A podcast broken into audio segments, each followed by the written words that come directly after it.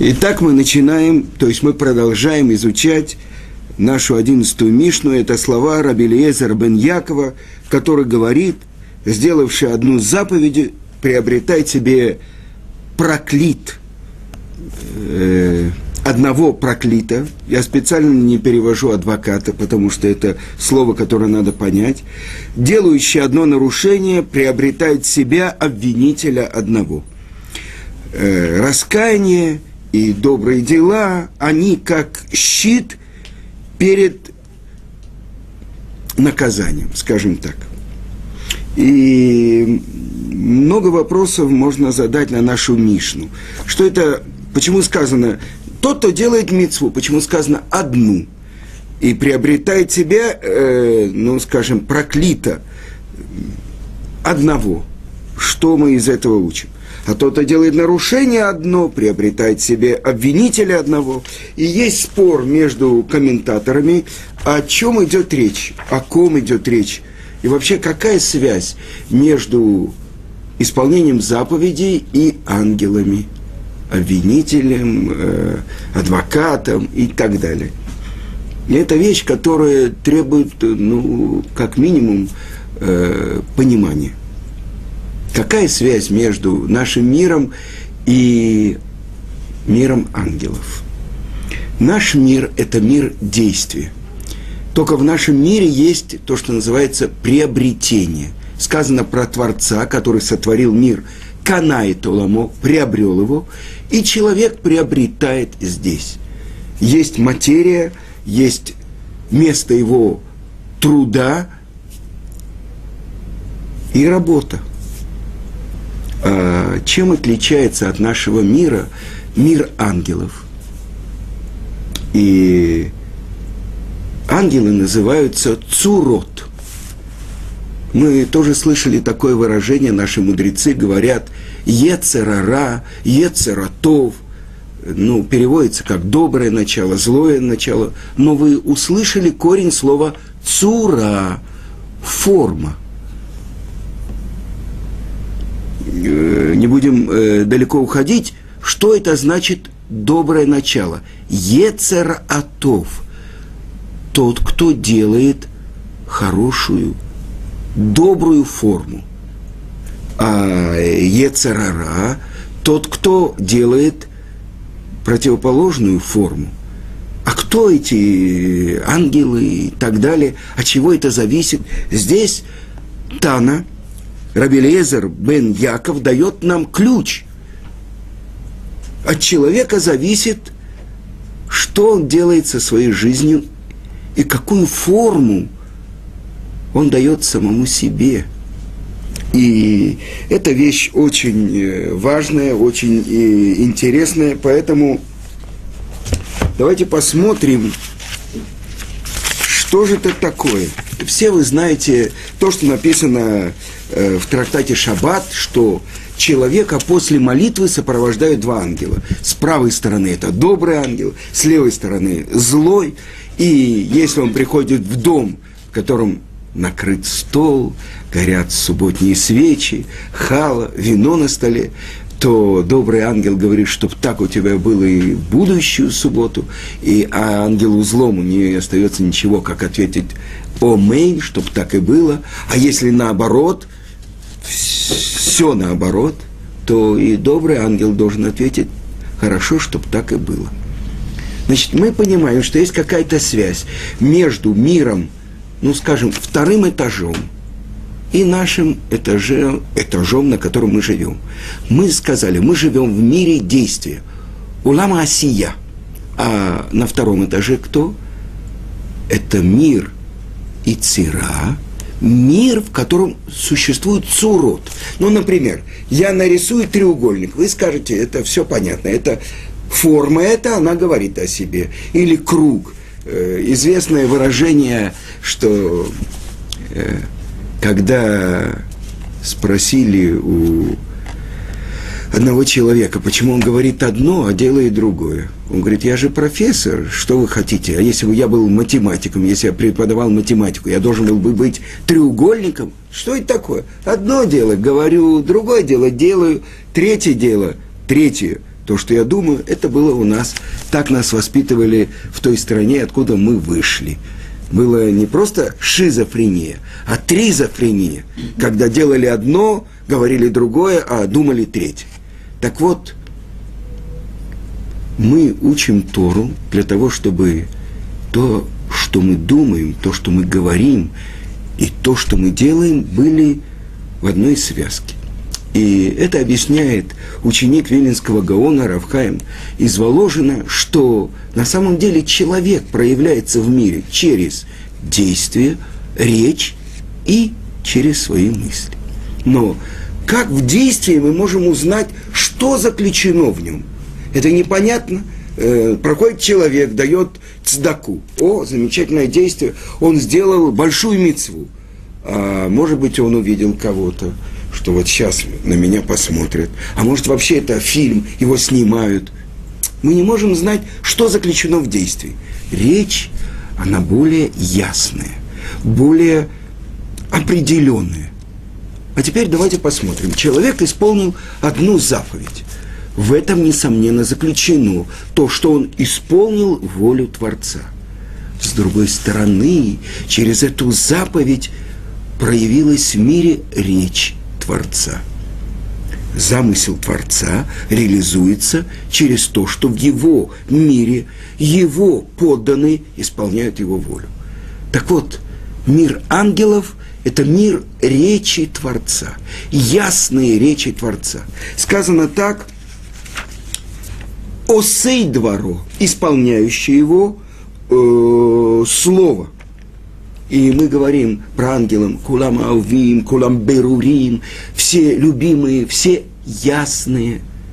И мы повторяем слова, которые пророк Ихескель услышал то, что говорят ангелы. Кадош, кадош, кадош, Ашем, Цвакот. Что такое кадош? Мы уже говорили. Это мы переводим как святой, но на самом деле отделенный. То есть, на самом деле правильно говорят кадош – потом делают паузу, а потом еще раз говорят «кадуш, кадуш».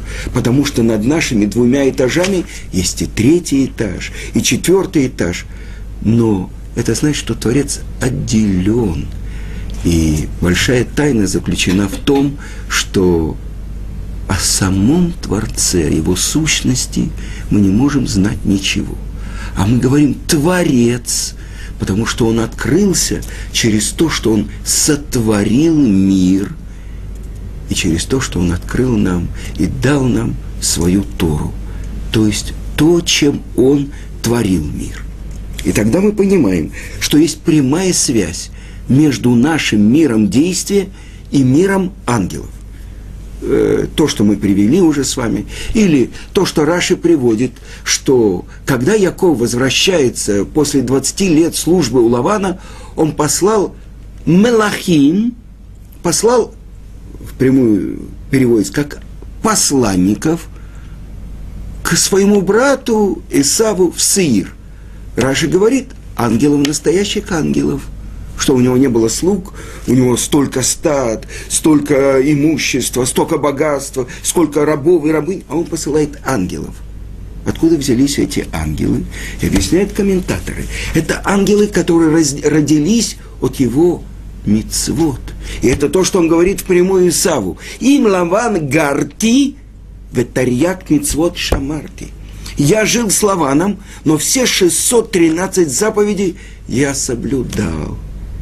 С другой стороны, объясняют наши мудрецы, до того, как он отправляется к Исаву, э, извините, к Лавану, на той горе, на которую он лег и видит пророческий сон, как ангелы по этой самой лестнице поднимаются и спускаются. Кто эти ангелы и что это за лестница? Объясняют комментаторы. Это то, что Творец дает человеку самому, одному из самых великих людей, которые были в мире, увидеть то, что он делает. Это ангелы, которые он сотворил своими действиями, своей речью, своими мыслями. А теперь вот это то, что говорит один из комментаторов, это э, Коль Арие. Что он говорит? Он хочет объяснить одно место из Талмуда, в трактате Брахот, все это место знают, в месте, где раскаявшиеся Баали Чува стоят, даже цельные праведники стоять не могут. И он объясняет, почему. Когда человек делает заповедь, мы сказали, от этого рождается ангел. Но, может быть, заповедь, э, она, ну, где-то, в чем-то у нее есть какой-то ущерб. Или он, конечно, исполнил ее, но, может быть, он не имел, в этот момент он думал про что-то другое и так далее. Так вот, с одной стороны, это заповеди, а с другой стороны, нарушение. Человек вкладывает весь всю свою страсть, все свои силы, всю свою радость и удовольствие, да, чтобы сделать что-то, то, что называется по закону Торы нарушение. Теперь, когда он раскаивается, что он делает? Он превращает это свое нарушение в заповедь. Так вы понимаете, какие ангелы становятся из этих нарушений? Конечно, праведники не могут возле этих э, э, заповедей, которые родились из нарушений, все то, что они стараются в жизни исполнять сосредоточенно, со всеми силами, но они могут стоять рядом с этими нарушениями. Поэтому, объясняет э, Коля Арье, там, где стоят болей чува, которые сделали много таких ангелов, то, несомненно, у них гораздо больше сил. Но то, что я хотел вам показать, то, что говорят э, комментаторы, почему сказано саниго, э, категор, обвинитель, и не сказано санигор, э, адвокат, а сказано проклит. И так объясняет Мидраш Шмуэль, что если бы было сказано адвокат, санигор, тогда как будто в этом мире у него есть адвокат. То, что у него есть обвинитель в этом мире, это понятно, который хочет его убить. От каждого его нарушения рождается ангел-обвинитель. А если бы был адвокат, тогда, значит, он в этом мире может получить плату за свою заповедь. А сказано, в этом мире нет возможности заплатить даже за одну заповедь, которую делает человек. Поэтому это проклит – ну, то есть, как бы э, ангел, снимающий проклятие. По-другому совершенно объясняет мораль из Праги. И что он говорит? У Санигора, у адвоката, нет возможности прийти и предстать перед самим царем. А у проклита есть возможность прийти царю и перед ним оправдывать этого человека. То есть совсем по-другому. Есть э, раб, э, Илья Лупьян, который говорит, что это один ангел. И он говорит, есть тот ангел, защитник народа Израиля, ангел Михаил. С другой стороны, обвинитель – это глава всех обвинителей, это самых мем. Так он говорит.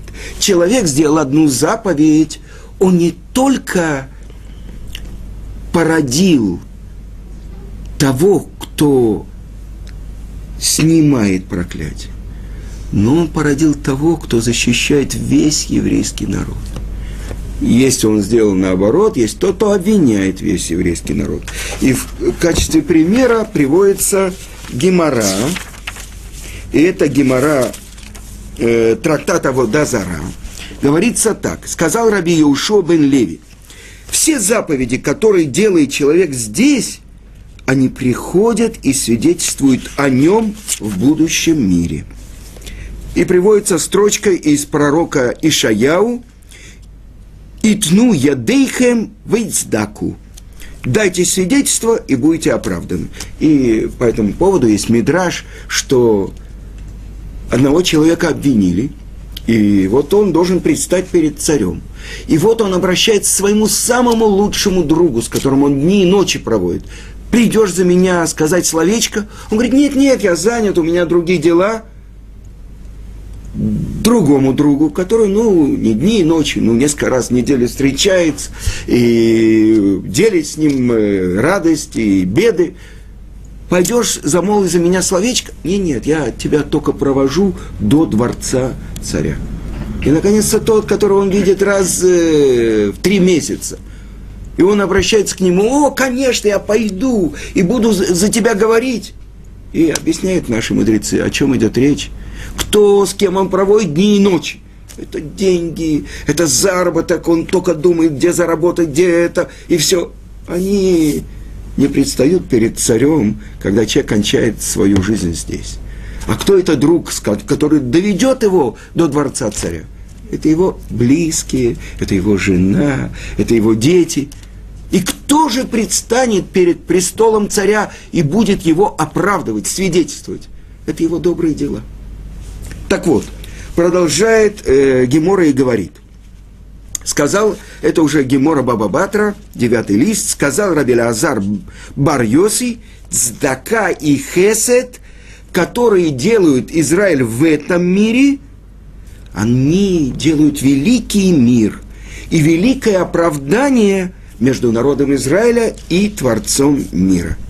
А теперь я задам вопрос. Что это за цдака и что это за хесед? Самая большая цдака – это то, что делает человек по отношению к тому, кто изучает Тору. И это сказано, что Мишна перечисляет э, множество разных э, хороших дел, то, что делает человек, но говорится, в Тора кинегет кулам, но Тора покрывает все. Человек сделал одну мецву, э, когда он делал, сказано, она защищает его – и спасает его. Когда он кончил, все, кончилось. А Тара, которую учит человек, и в час, когда он учит ее, она защищает и спасает его, и даже когда он не учит, а выходит из Бейт-Мидраш. И об этом это одна из тем, которая обсуждается, во-первых, написано в Торе это, во-вторых, это обсуждается в Талмуде, и в-третьих, это вывод шелка на руки. Это соглашение между Исахаром и Завулуном. И сказано так про, про э, часть, которую получает Завулун э, в Торе. Завулун будет жить у берега моря, станет гаванью для кораблей, и граница его достигнет Цидона. Я в 1984 году во время войны Шлом-Галиль э, был э, в Цидоне. Это э, раньше это был курорт, это в Ливане сегодняшний. Так вот это э, говорится про Завулуна. А Исакхар – ширококосный осел, лежащий среди оград. И это говорится о том, что Раша объясняет, что Завулун, он получит свой надел у берега моря, и корабли его будут привозить товары, он занимается торговлей – и дает пропитание колену из Сахара, который находится в шатрах и постоянно изучает Тору. И вот так сказано уже в книге Дворим, говорит Мушерабейну, радуйся, Завулун, при выходе твоем, а Исахар в шатрах твоих. Из-за того, что Завулун выходит и занимается торговлей, Исахар может заниматься в шатрах своей Торой. И есть э, то, что объясняется даже в Святой книге Зор, что Исахар трудится над Тарой, а Звулун выходит и занимается торговлей и поддерживает Исахара. И сказано «Ветомхея меушар». Тот, кто поддерживает Тору, он счастлив. Почему? Завулон отправляется на кораблях в море, ведет торговлю, привозит товары – и поэтому сказано «радуйся, Завулун». Почему? Потому что благодаря тебе и Сахар учит в своих шатрах Тору. И в качестве примера я хочу вам привести одну историю, которую мне вчера рассказали. Это история, которую передал известный раввин в Израиле Равшмуль Гренеман, и он родственник э, Хазуниша. Так вот, это история, которая передавалась семье еще от Хофицхайма. И вот, вы знаете, Хофицкайм умер э, это в 1933 году, в год, когда Гитлер и Макс Шмова Зихров пришел к власти. Э, Хофицкайму было далеко за 90 лет, он умер. Так вот, это история начала века.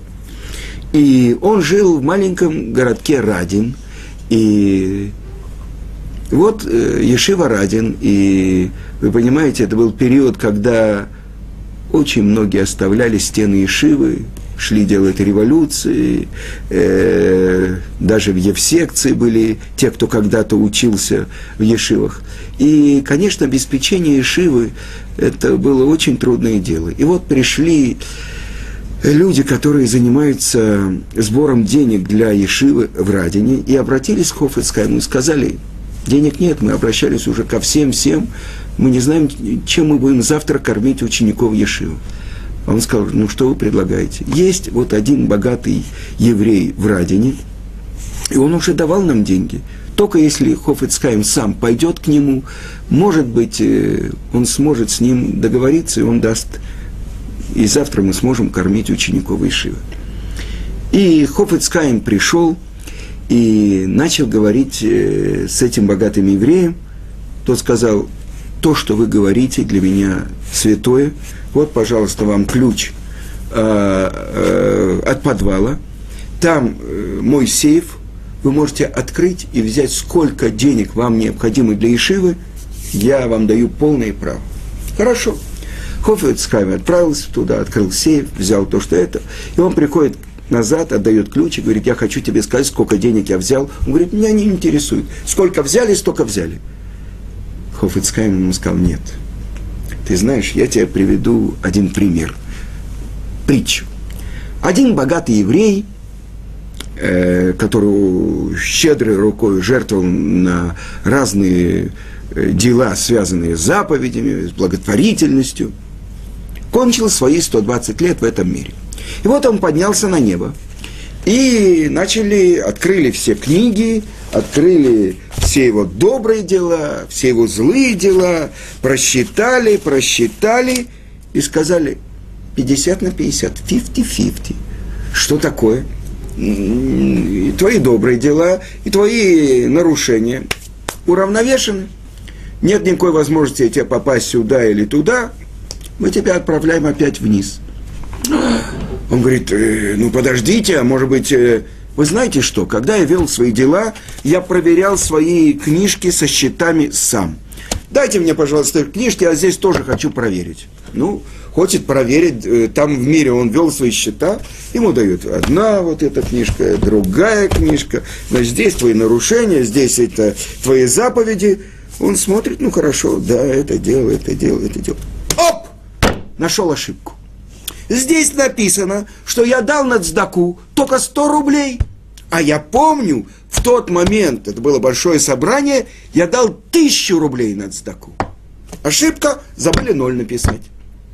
Хорошо, проверим. А это было заседание, когда собрались богатые евреи, и один сказал, я дам на цдаку 100 рублей, другой посмотрел, я дам 100, я даю 200, когда дошла твоя очередь, ты сказал, я даю тысячу рублей. Но на самом деле ты хотел дать только сто. А 900 рублей это ты заплатил за что? За то, что все, все почитали, за почет 900 рублей, это ты купил почет. А 100 рублей, это действительно то, что ты дал на цдаку. И поэтому я хочу тебе точно сказать, сколько денег я взял из твоей кассы на Ешиву – чтобы ты точно в своем сердце принял, что ты согласен.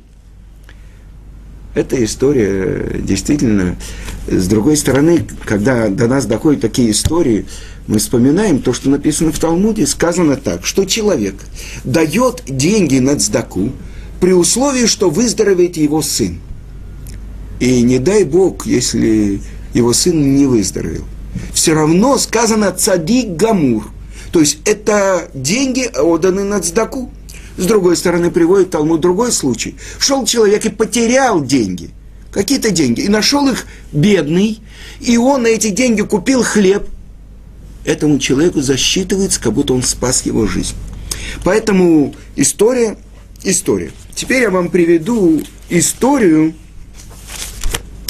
которую э, рассказывал учитель Рава Исроиля Саланта, Рав Шмуль Саланта. И он рассказал так. В одном городе, это в городе Салант, э, жили два брата. Один богатый, а другой был беден. Один занимался торговлей, а другой целый день сидел в Бейт-Мидраш и учил Тору.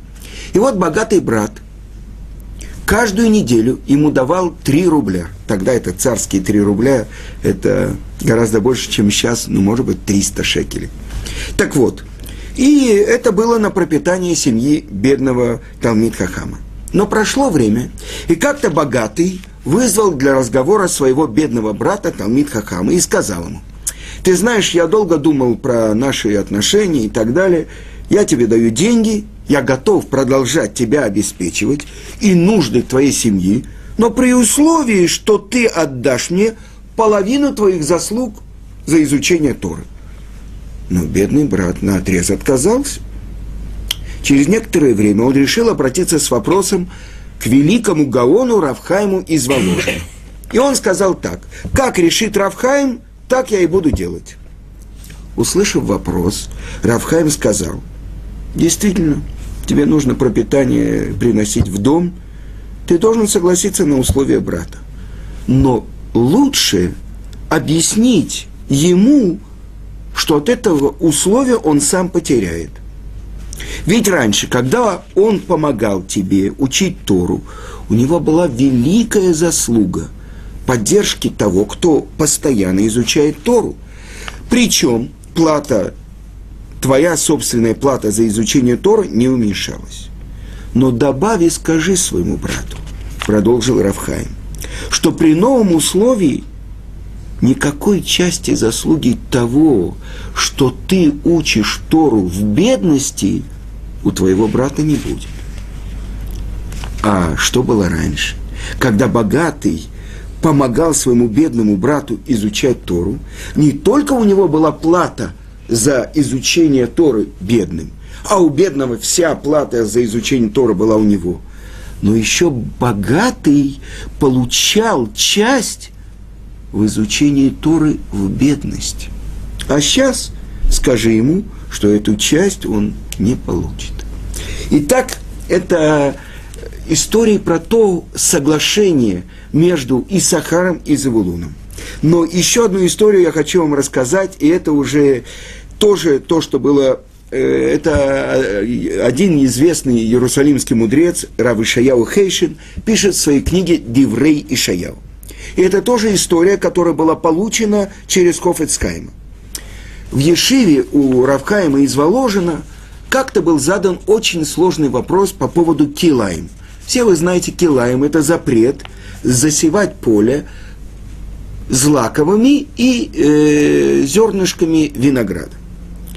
И этот вопрос несколько дней мучил Равхайма, и он не находил окончательного ответа. Через несколько дней, ночью во сне, ему показался один простой портной из Воложина, который умер незадолго до этого. И портной ясно и подробно объяснил Гаону Равхайму, как решается этот вопрос. Он привел сложные объяснения из Талмуда, из комментаторов. Благодарив его за объяснение, Равхайм спросил, откуда у вас такие глубокие познания в Торе? Ведь при жизни вы были простым портным – и, улыбнувшись, ответил ему портной. Действительно, при жизни у меня было не очень много времени, чтобы изучать Тору. Но я вам открою свою маленькую тайну. В мастерской у меня была небольшая деревянная коробка, которая была разделена на две части. И все, что я зарабатывал, я делил пополам. Половину я отдавал для поддержки бедных еврейских мудрецов, а вторую половину тратил на нужды моей семьи. За это я получил право находиться в Ешиве на небе, и я все понимаю, что учат здесь. И поэтому с неба послали меня разъяснить вам этот трудный вопрос. И это то, что сказано «Радуйся, Завулун, при выходе твоем, Почему? Потому что Исахар, благодаря тебе, сидит в шатрах и изучает Тору. И сказано, что Тора, которую учит Исахар, она называется по имени Завулуна. И это то, что мы привели из Талмуда, цдака и хесед приходит и свидетельствует перед Творцом там.